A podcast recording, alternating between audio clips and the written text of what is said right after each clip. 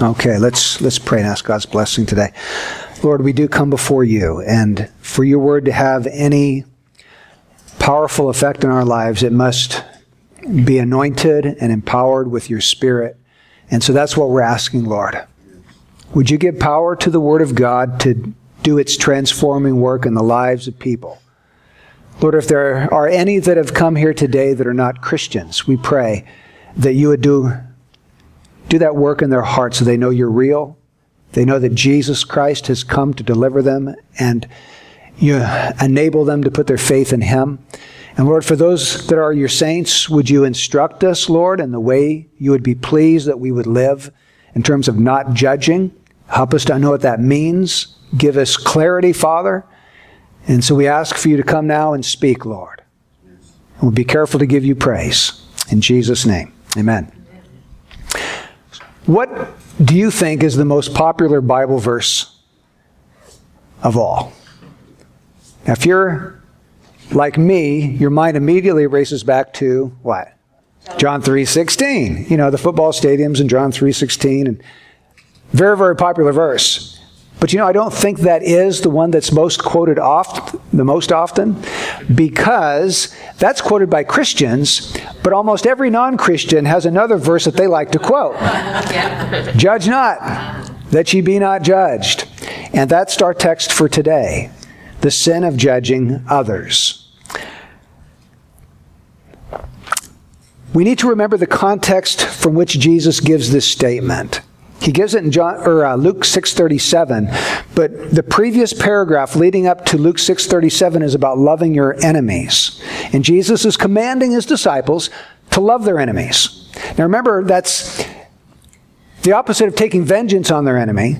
They are not to take vengeance, but they're not even to not retaliate against their enemies. They are to go one step further, and they are to do good actively to their enemies. So here we've got people that are hurting the disciples of Jesus, wounding them, doing things to them that they don't like. Jesus says, turn around and actively do good to them. And besides all that, I want you not to judge them. I want you not to condemn them. Instead, I want you to forgive them and give to them. That's his word for his disciples. Now, we will be tempted, won't we? When someone does something to hurt us or to wound us, we're going to be tempted to judge them. We're going to be tempted to condemn them in our hearts. We're going to be tempted to withhold forgiveness from them. We don't want to have anything to do with them. We don't want to give to them. We don't want to forgive them. We want to judge and condemn them. And Jesus says you must do the thing that is contrary to your natural instincts. I want you to love them, accept them, forgive them, and be an instrument of giving into their lives. Now, what does it mean not to judge? Let's try to figure that out before we go any further. People quote the verse, judge not that you be not judged all the time, but what does that really mean? Well, let's look at it in its context. Let's look at verse 37 and 38. And let's analyze these two verses a little bit, okay? There are first uh, two negative commands do not judge, do not condemn. Then there's two positive commands pardon and give. So, the very first one, do not judge, he then explains that further by the next one, do not condemn. So, condemning has to do with judging. What's the opposite of con- to condemn somebody? To acquit them or to accept them. Yeah. If you condemn someone, you're rejecting them. The opposite of that is to accept them. To accept them. And so, to not judge someone is to accept them, it's to extend forgiveness to them, it's to give of yourself to them. It's not to close them off or shut them out and say, I have nothing more to do with you at all. It's to invite them in and to accept them.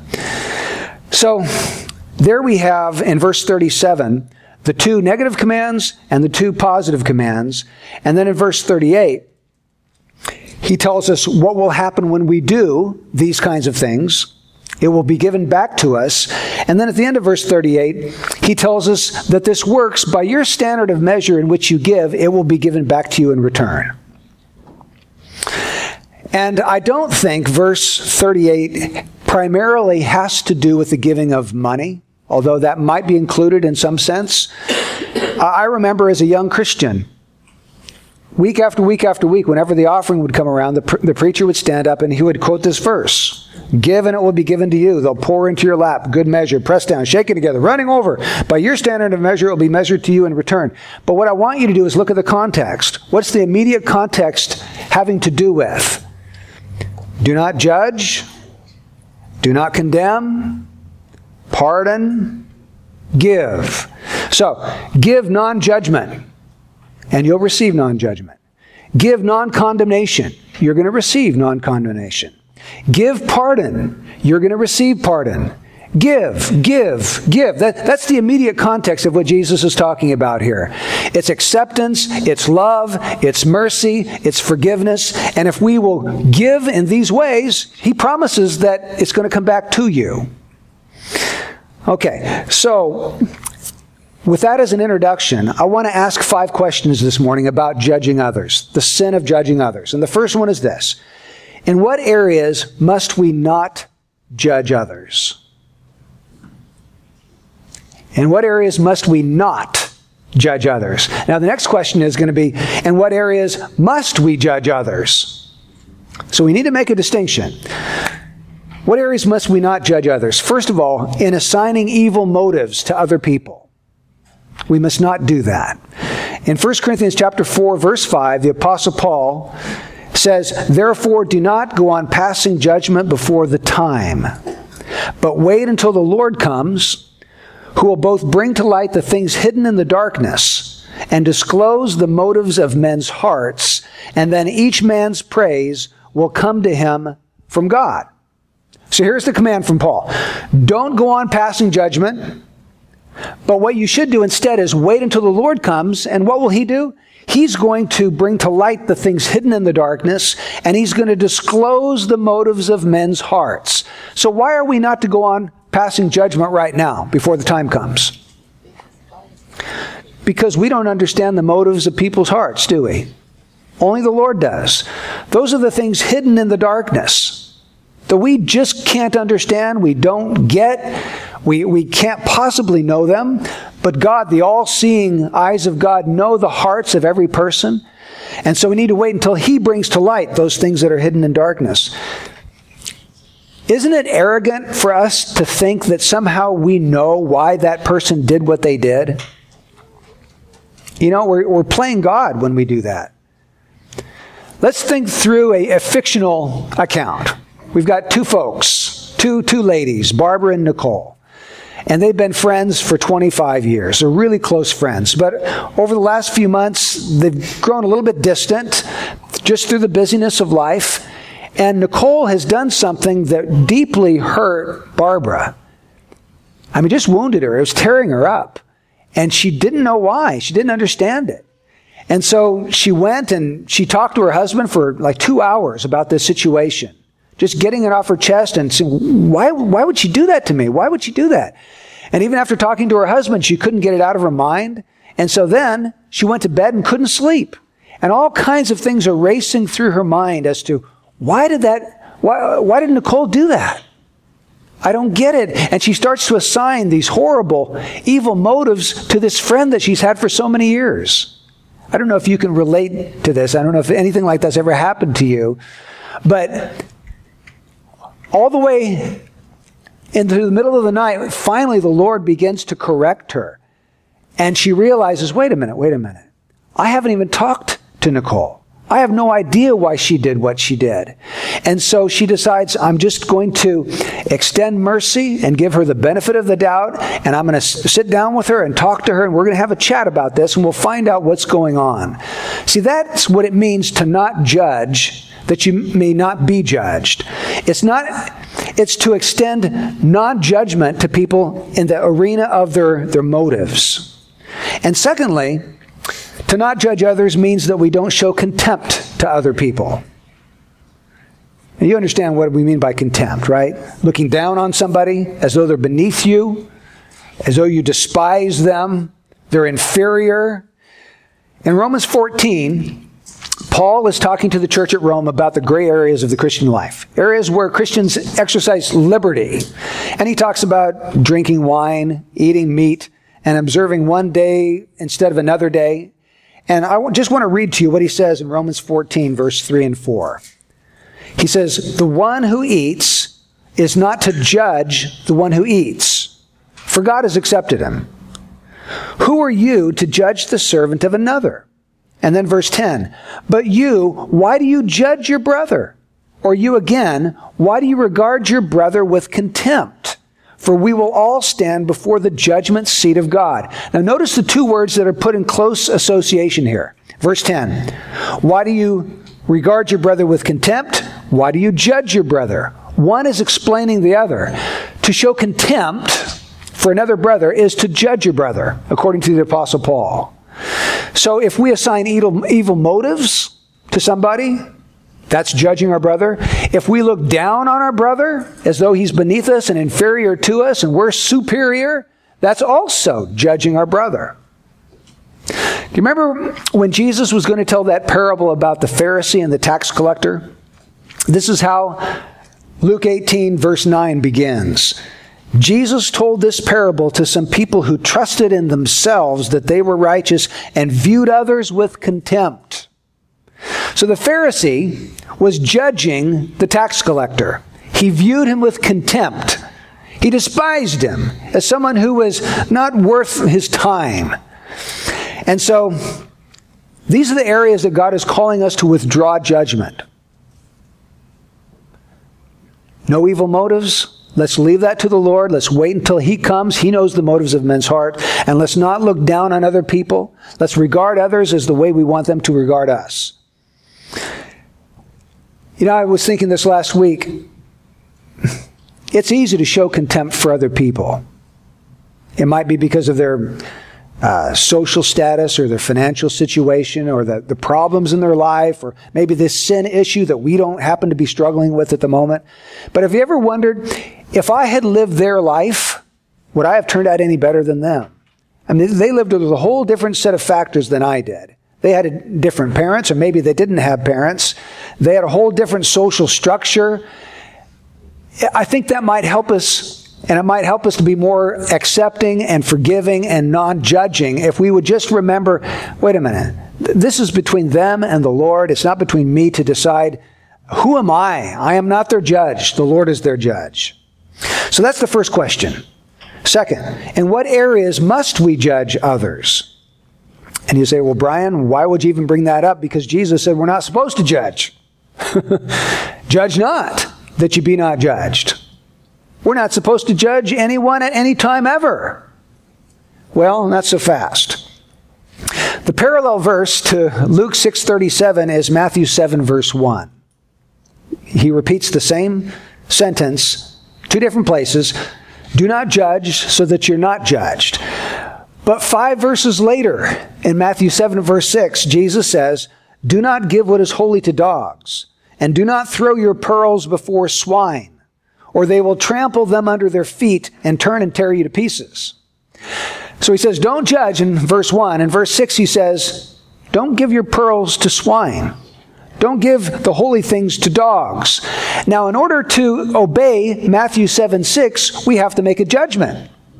Because we have to know who a swine is and who a dog is. Because we have to know who we're not supposed to give these holy things to. Right? So you cannot obey Matthew 7 6 without exercising some kind of a judgment, a discerning judgment. And then in verse 15 of Matthew 7, Jesus says, Beware of the false prophets who come to you in sheep's clothing, but inwardly are ravenous wolves. You will know them by their fruits. Here again, 14 verses later, Jesus says that we have to exercise another judgment. We've got to know who is a wolf in sheep's clothing. And we have to look at the fruit of their life and make a, a judgment about that person, whether they're a wolf in sheep's clothing or whether they're a genuine follower of Christ. Whether we should listen to them when they teach the word or whether we should beware of them. So there are certain situations in which we're going to have to make judgments. And I have limited those to uh, two situations We need to make judgments in cases of false doctrine and in cases of unrepentant sin. First of all, in cases of false doctrine. The Apostle Paul, when he went through the region of Galatia, made all kinds of converts. And Paul taught the gospel of the grace of God. Paul basically taught that salvation comes through receiving Christ plus nothing. That our works have absolutely nothing to do with our acceptance before God. It's Jesus' works that make us acceptable to Him. So he taught the gospel of grace and then he left. And as soon as he left, these other guys came in behind him. They were Jewish teachers. We call them Judaizers. And they taught something a little bit different than what Paul had taught. They're saying, hey, we're really glad that you're believing in Jesus. That's great because we also believe that he's the Messiah. But if you want to be saved, not only do you need to believe in Jesus, but you need to be circumcised and become a Jew, and then you need to obey the law of Moses. And when Paul got wind of this, he was furious. And that's why he wrote the book of Galatians. He wanted to straighten out these converts that were starting to drift and starting to believe a lie that the Judaizers had told them. Listen to what he says in Galatians 1, verse 6. I am astonished that you are so quickly deserting him who called you in the grace of Christ and are turning to a different gospel. Not that there is another one. But there are some who trouble you, and they want to distort the gospel of Christ. But even if we or an angel from heaven should preach to you a gospel contrary to the one we preach to you, let him be accursed. As we have said before, so now I say again, if anyone is preaching to you a gospel contrary to the one you received, let him be accursed. Now, do you know what he meant when he said, let him be accursed? Let him be eternally cut off. Let him be damned to hell.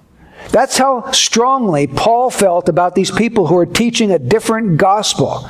Now, someone, I'm sure, would have stood up if their century was anything like our 20th, 21st American culture and say, wait a minute, judge not that you be not judged, Paul. Right? Well, Paul would have said, this is an area in which you have to make some judgment. There are times and places when you are going to have to make a, a, judgment, and this is one of them. When it comes to false teaching, you cannot be silent. You cannot be accepting of everybody that says something to you supposedly in the name of God. You turn on the radio and you hear people preaching. Folks, you need to learn to be discerning about whether they're telling you the truth or a lie. You turn on the television set, same thing. We, we have messages coming to us constantly we need to have our antennas up, our spiritual Bible filters over our minds, so that when they say something, we're filtering that. Okay, is that what the Bible says? Is that true or false? Are they speaking the truth? 1 John 4 1. John says, Beloved, do not believe every spirit, but test the spirits to see whether they are from God, because many false prophets have gone out into the world. Make a judgment about what people are saying to you. You don't know whether it's a true prophet or a false prophet. Or 2 John chapter, well, there's only one chapter, verses 9 through 11. John says, Anyone who goes too far and does not abide in the teaching of Christ does not have God. The one who abides in the teaching, he has both the Father and the Son. If anyone comes to you and does not bring this teaching, do not receive him into your house, and do not give him a greeting. For the one who gives him a greeting participates in his evil deeds. Now, in the first century, you had many people going from city to city, itinerant preachers and teachers. And remember, back in the first century, the churches met in homes. And so, what he's saying to you is if you meet somebody who doesn't agree with what I've taught you in this letter, he doesn't abide in the teaching of Christ, this is what you do. You don't even greet him. You don't even say, hello, how you doing, brother? Welcome. You don't do that. And you especially don't invite him into your house because that's where the church meets. You don't bring him into a church meeting and let him take his stand and start spewing out all of this false doctrine. You make a judgment about him based on what he teaches. Is it in line with God's word? And if it is not, then you have nothing to do with that teaching. That's what the Bible says we are to do. We are to be discerning, we are to be judging the teaching of other people. In fact, in 1 Corinthians 14, it says, even if a believer stands up and believes he has a word from God, a prophecy, and says, This is what I believe God has said for us today as a church, what are the rest of the church supposed to do? It says we're supposed to pass judgment on what he says. So when it comes to doctrine, we are to be very, very careful. We are to be discerning. We are to be those who exercise judgment. You can turn on your radio or your, your TV and you can hear someone say, you know, you can have your best life now. In fact, you need to be thinking about this life and getting as much out of it as you can. Well, I would just ask you to be discerning about that person who makes those statements. Is what he's saying in line with God's word? Remember what we read in Luke chapter 6 so far? Blessed are you who are poor. Blessed are you who are hungry. Blessed are you who weep now. Blessed are you who are persecuted and hated and insulted for the sake of the Son of Man, for your reward is great in heaven. Does what this guy on TV, is that line up with what Jesus taught us? And if it doesn't, we don't listen to that guy. We make a judgment about him. If you hear someone saying that, you know, the Bible really doesn't teach that there is a Trinity, I hear this one a lot from the cults. There's really no Trinity in the Bible, and what they mean is the word Trinity is not found in the Bible. Well, we can agree with them on that. But is the concept, is the truth that God is one but yet manifests himself in three persons, is that found in Scripture? If it is, and I believe it is, then we reject, we make a judgment about that other teaching. If someone says salvation is by grace, but you have to be baptized in order to be saved. But you have to receive the grace through the church, through observing the seven sacraments of the Holy Catholic Church in order to go to heaven. We need to make a judgment about that. Is that true or false? If someone says to you, Jesus is a great moral teacher, he's a good man, he was a great prophet, great spiritual leader, but he's certainly not God, we have to make a judgment about that teaching. So, those are two areas where we have to judge. And we would be disobedient to Christ if we did not, right? So we don't judge when it comes to motives, when it co- comes to showing contempt. We do judge when it comes to false doctrine, and we do judge in cases of unrepentant sin. Now, where do I get that? I get that from 1 Corinthians chapter 5. Let me read to you verse 3 and verse 12. Now, let me give you a little background in the, in the church of Corinth, there was apparently a man there who was having sexual relations with his stepmother, his father's wife. And the church was arrogant about this. They were so arrogant that they, th- they, they thought they were so tolerant and so together and so accepting that, you know, we're just going to let this go. We're not going to say anything about it. And again, Paul was furious when he heard that this was just being accepted and nobody was doing anything about it. And this is what he says in verse 3 For I, on my part, though absent in body, but present in spirit, have already judged him. There's our word. Who has so committed this, as though I were present. And then verse 12 he says, For what have I to do with judging outsiders? Do you not judge those who are within the church? Judge not that you be not judged. That means that you should never call anybody on the carpet, right? If somebody is living a sexually immoral lifestyle, if someone is engaged in a homosexual lifestyle and they're practicing that kind of lifestyle, if someone is a swindler or a crook or a drug addict or an alcoholic and he continues on in that lifestyle without repentance, and we say, brother, you need to repent. You must repent. Have we broken the commandment of Jesus not to judge? Not according to the Apostle Paul. He tells us there in verse 12, Do you not judge those who are within the church? Yes, of course. It, it calls for an affirmative response. Yes, we do that. We must do that. If someone says they're a Christian, they're held to a higher standard than someone who doesn't say they're a Christian. Paul says, We don't judge outsiders. But if someone claims to be a follower of Jesus, if they make that claim, that they're going to have to live up to that claim. And that means they're going to have to be a repenter. And if they're living in ongoing sin without repentance, they need to be called to account. And if they will not repent after someone goes to them in private, and then someone goes to them with one or two witnesses, and then the whole church urges them to repent and they still won't repent, Jesus said you're to consider them like a Gentile or a tax gatherer. In other words, they're to be cut off from the church. And that you're not even to associate with them. You're not even to eat a meal with them. This is the discipline that the church must exercise in cases of unrepentant sin, where we have to make a judgment. If someone stands up, let's say a, a preacher stands up and he says, homosexuality is sin. In our day and age, what's going to happen? All hell's going to break loose, isn't it? You are going to be attacked. You're going to be vilified. People are going to say you are intolerant and judgmental. How could you dare say such a thing as that? Are we being judgmental in the sense that Jesus was speaking of being judgmental in Luke 6:37? No. No. If a preacher stands up and tells the truth about sin, he's being faithful. He's not being sinful. He's being a faithful shepherd. And if he says, and if any of you are engaged in practicing that lifestyle, you will not inherit the kingdom of God. He's telling the truth.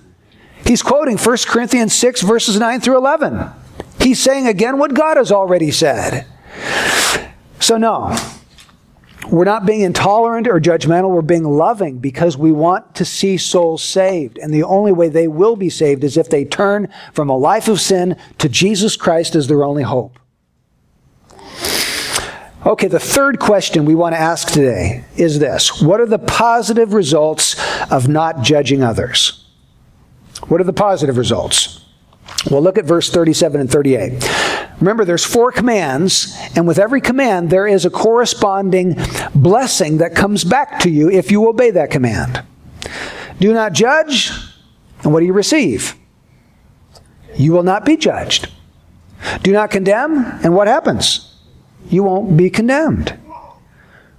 Pardon, and you receive pardon. Give, and you are given back to. And every command that you obey, Jesus says there is a corresponding blessing where there is something that you receive. You give non judgment, you're going to receive that. You give non condemnation, you're going to receive non condemnation.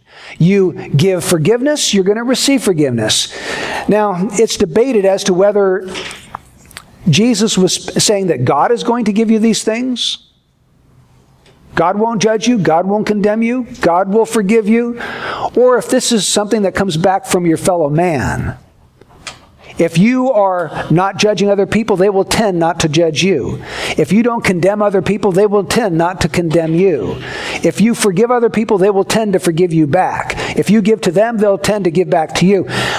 Although th- this is a debated issue, and I'm not sure which one it is, I lean towards the second way. Because Jesus says in verse 38, Given it will be given to you, they will pour into your lap. And I take the word they to mean other people. You are a giver, you're a generous giver, other people will be generous, and God will make sure that other people pour into your lap. So, the positive blessing, the positive results of not judging others is that these things will come back to you. Remember, Jesus said in John 6, verse 31. Treat others the same way you want them to treat you. Because if you treat others the same way you want them to treat you, often they will. If you're a kind person, haven't you found this to be the case? People will respond in kindness. If you are a giving person, they will respond in giving back to you. Remember the law of reciprocity we talked about last week? If you um, if, if there's an enemy that does something bad to you, the law of reciprocity means that you want to give back to them judgment. You want to give back to them some vengeance. They, they stole something from you, you want to steal something from them. But it also works in the positive. If, if you do something kind or nice or good or generous to somebody else, the law of reciprocity says that that eventually comes back to you. So the positive result is that these things come back to us. Now look at verse 38. Jesus says, Given it will be given to you. They will pour into your lap. A good measure, pressed down, shaken together, and running over. Now, what in the world is he talking about? This comes from first century markets where you would go into the market and buy grain. And you would tell them how much grain you wanted. And so they would take their container and they'd pour the grain in. And then they'd press it down to make room for more. And then they'd shake it. And it would also settle down even further. And then they would keep pouring until there was a mound and it began to spill over. And then they would take this container and you'd pull out your robe and you'd hold it by the two corners and they would pour this grain into your robe and it was a big pocket and you'd carry that grain home. So what's Jesus saying? If you give, it's going to be given back to you generously. Just like when you went to buy that grain, the fellow was generous. It's, the difference between, you know, one teaspoon and a heaping teaspoon.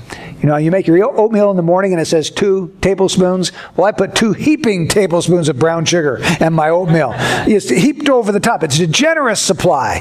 Well, that's what Jesus is saying. If you are a generous giver, you're going to receive back generously from your Father.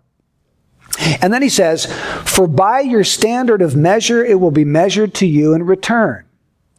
If you give out acceptance and love and forgiveness and mercy with a tablespoon, you're going to receive a tablespoon back of mercy and forgiveness and acceptance. But if you use a five gallon bucket to deal that out, you're going to get five gallon buckets full of acceptance and mercy and forgiveness. Whatever standard you use, that's the standard that'll come back to you. And even though I said I don't think primarily this has to do with financial giving, I think it can include that because in 2 Corinthians 8 9, Paul says, He who sows sparingly shall reap sparingly. He who sows bountifully shall reap bountifully.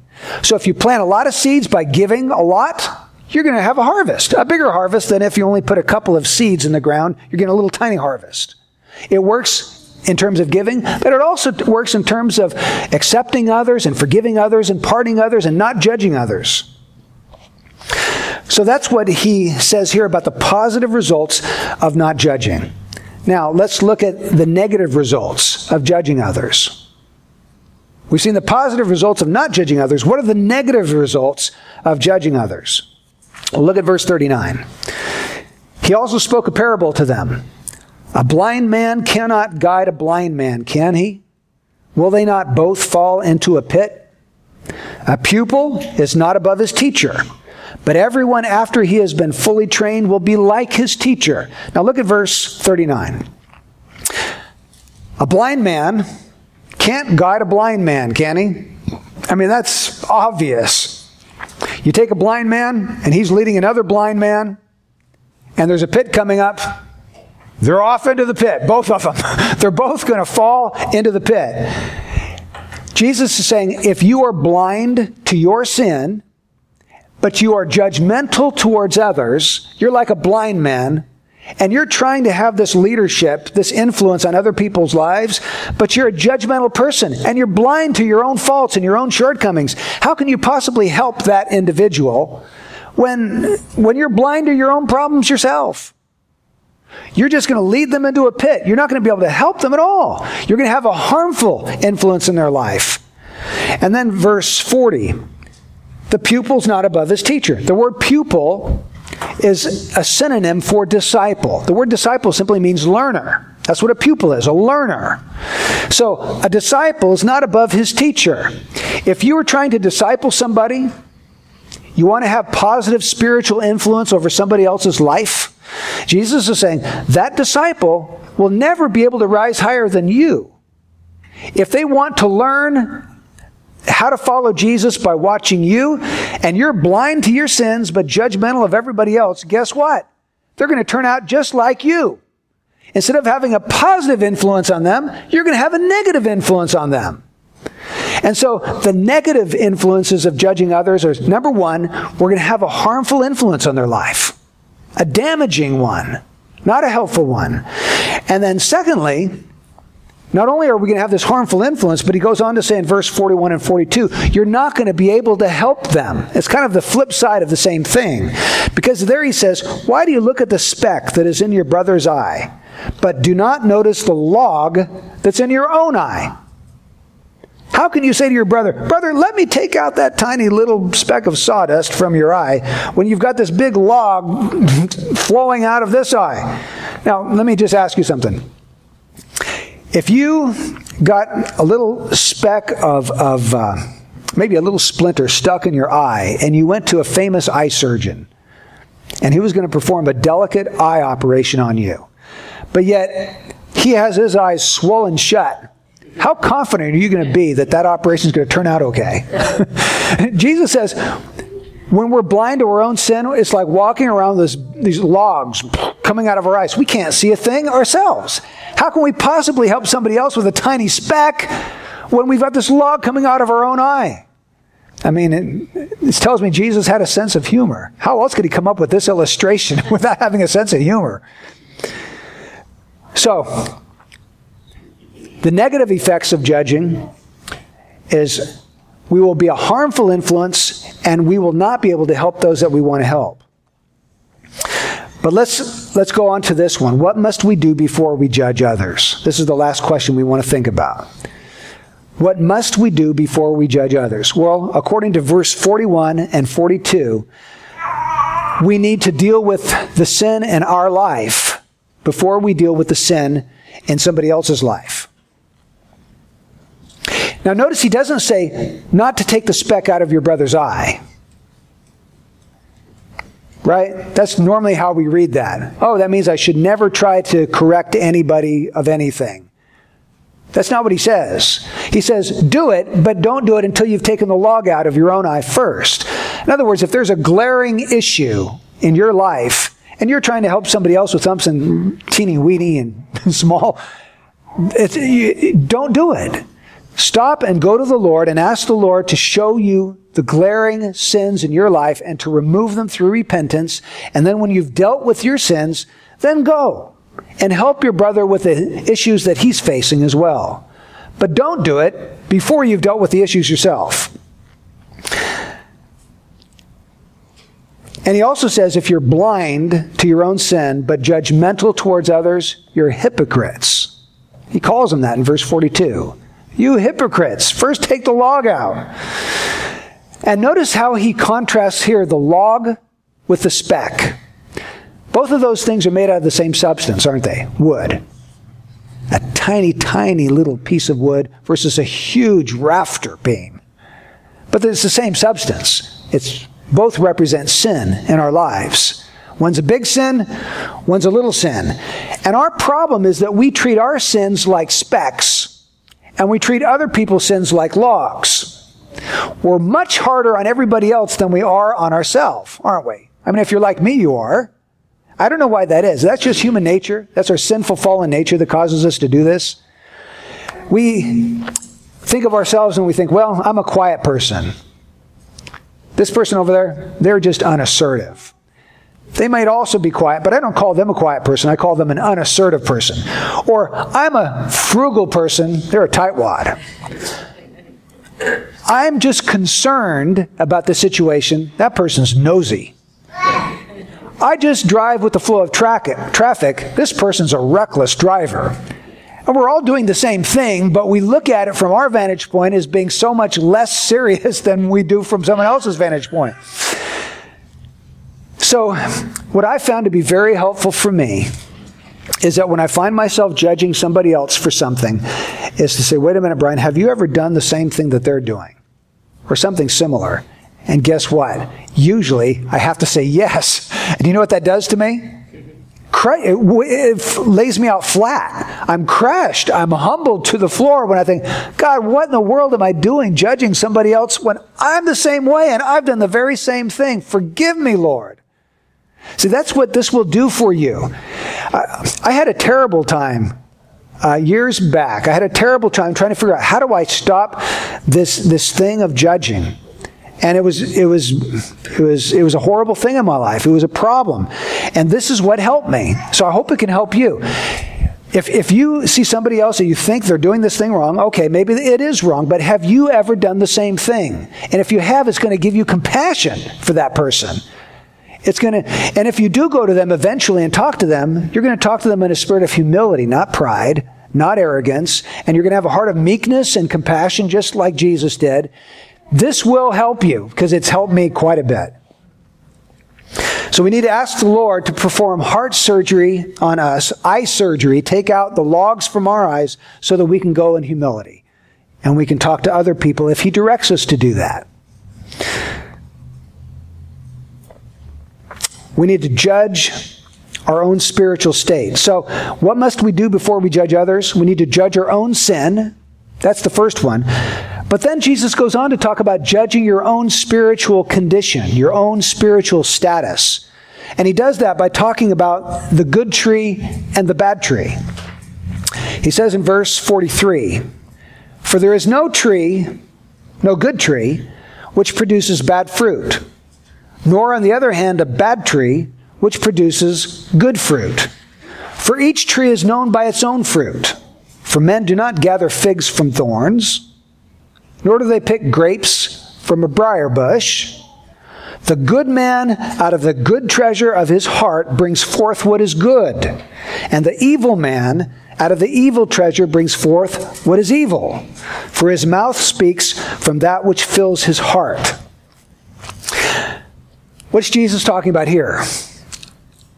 I believe what he's saying is that we need to make sure that we are in the faith, that we are a good tree. How do you know if you are a real Christian? How do you know if you're a good tree? Well, Jesus says it's easy. Good trees bear good fruit, bad trees bear bad fruit. What kind of fruit are you producing in your life? What's issuing forth from your life?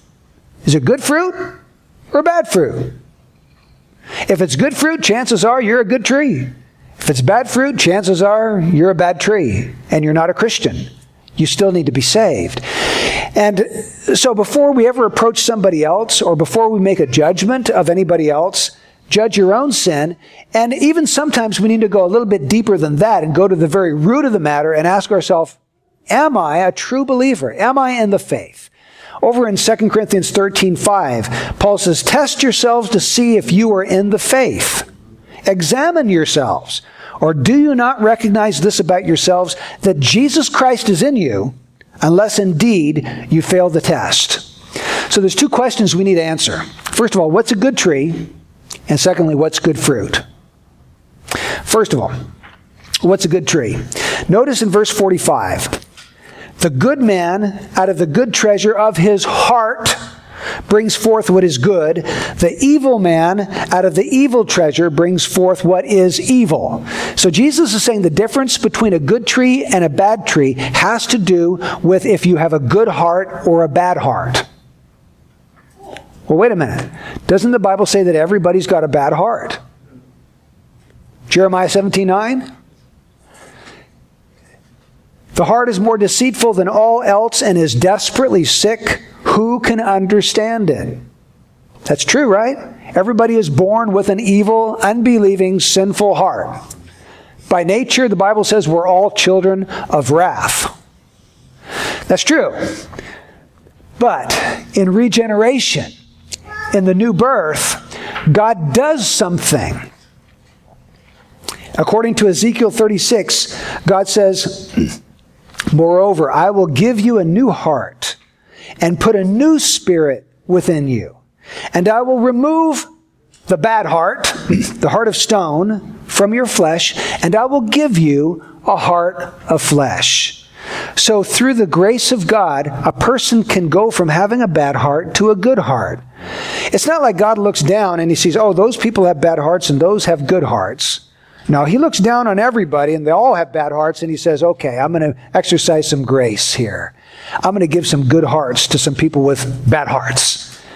And he does through the new birth.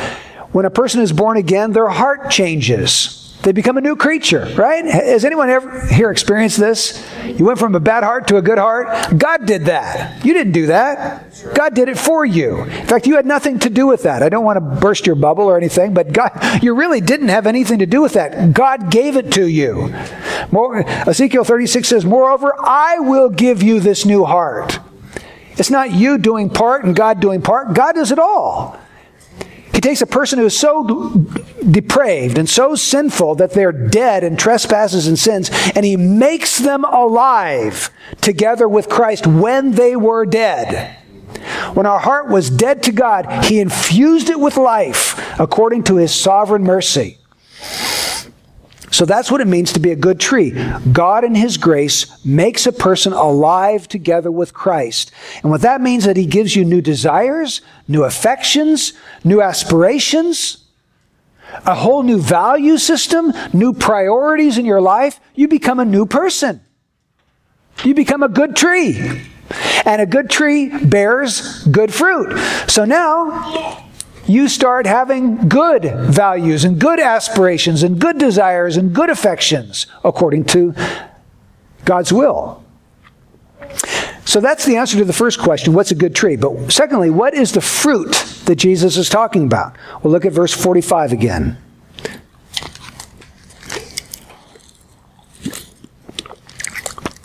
He says, The good man out of the good treasure of his heart brings forth what is good, and the evil man out of the evil treasure brings forth what is evil. Now here it comes. For his mouth speaks from that which fills his heart. So the heart is the tree. Speaking forth from the heart is the fruit.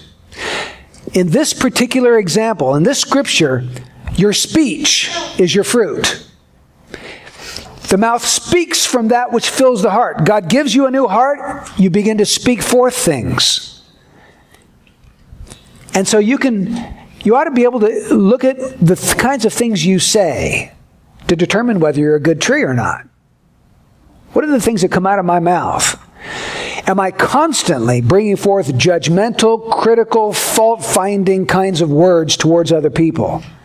Is that the pattern of my life that my speech is always negative towards other people, judging them? If that is true of you, chances are real good you're a bad tree. You're not a good tree, you're a bad tree. That's why you're producing bad fruit. We need the grace of God to change our hearts because it's like carrying a bucket around and you carry that bucket, and I do this with my window cleaning all the time. And I carry it back to the truck, and sometimes it tips accidentally. It hits the tailgate, and whatever's in that bucket spills out, right? Whatever's in your heart is going to spill out. You, you come into a stressful situation. If you've got sin in your heart, that stressful situation brings it out, and you begin to speak in a sinful way. So the fruit is that which comes forth from the heart and it comes out through the mouth in our speech. So, what have we learned this morning? We have learned that we are not to judge people when it comes to assigning evil motives. We've learned that we are not to judge people when it comes to showing contempt for others. We have discovered also that we must judge others when it comes to areas of false doctrine or unrepentant sin. We found that if we will extend forgiveness and non judgment, we will receive that back from other people. We've also found that if we do judge others when we're blind to our own sin, we can't help other people, we can't help disciples, we're actually going to be a harmful influence in their life. And we must deal with our own sin first, and even sometimes go to the root of the matter and make sure that we are genuinely in the faith if we want to be able to help other people with the specks in their life. So, as we're working through this passage, what about you? Do you ever have a problem with judging somebody else? I mean, let's just admit it if it's true. There's no use denying it. We're never going to get any further if we just deny the problem. If you ever judge somebody else, I want to encourage you to remember what Jesus taught here ask yourself okay, I'm being judgmental because that person's doing this. They're speeding, or uh, they're sleeping too long, or they're overeating, or whatever it happens to be. Do I ever do that? Well, yeah. Well, then who am I to judge that person? Lord, would you please forgive me, first of all, for judging? Would you please change me so that I don't participate in, in evil behavior? And then, Lord, if you want me to, would you just direct me to help that person, not to judge them or to condemn them, but to actually help them become more like Jesus. You see, the church is to be a place where we do speak to each other in love. But we don't do that in an atmosphere of judgmentalism. We do that in an atmosphere of love and acceptance and forgiveness. That's the way it ought to be. If you see something in my life that maybe I'm blinded to, you need to feel free to come and talk to me about that. And I should have the same freedom to come and talk to you about something in your life. I mean, we're so, in our culture, we're so privatized that we think someone has intruded where they ought not go if they ever dare speak to us about an issue. But, but the Bible tells us that Christians are to exhort one another daily, that we're to speak the truth to one another in love. That's what the, that should be happening in the church. And we shouldn't be so afraid of offending somebody that we never do that kind of thing. But yet we can't do that in a negative, fault finding, critical, hypercritical, judgmental kind of a spirit. If we do, we will just, will destroy the church will bite and devour each other. So there must be acceptance and forgiveness, but there must be the seeking after truth and the seeking after of helping one another be all that God has called us to be, to all be conformed to the image of Jesus. Amen? Okay, let's pray. Father, thank you for giving us this word from Jesus, and we confess our sin of judging. Please have mercy on us, Lord. We pray that we might be merciful. We pray that, pray that we might not condemn others. We pray, pray that, Lord, we might be quick to forgive, that we would be harder on ourselves than we are on others around us. We pray, Lord, that we would just be full of grace in our demeanor towards all. Work in us, Lord, and help us cause this to come about for Jesus' glory in his church. We pray in your name, Lord. Amen.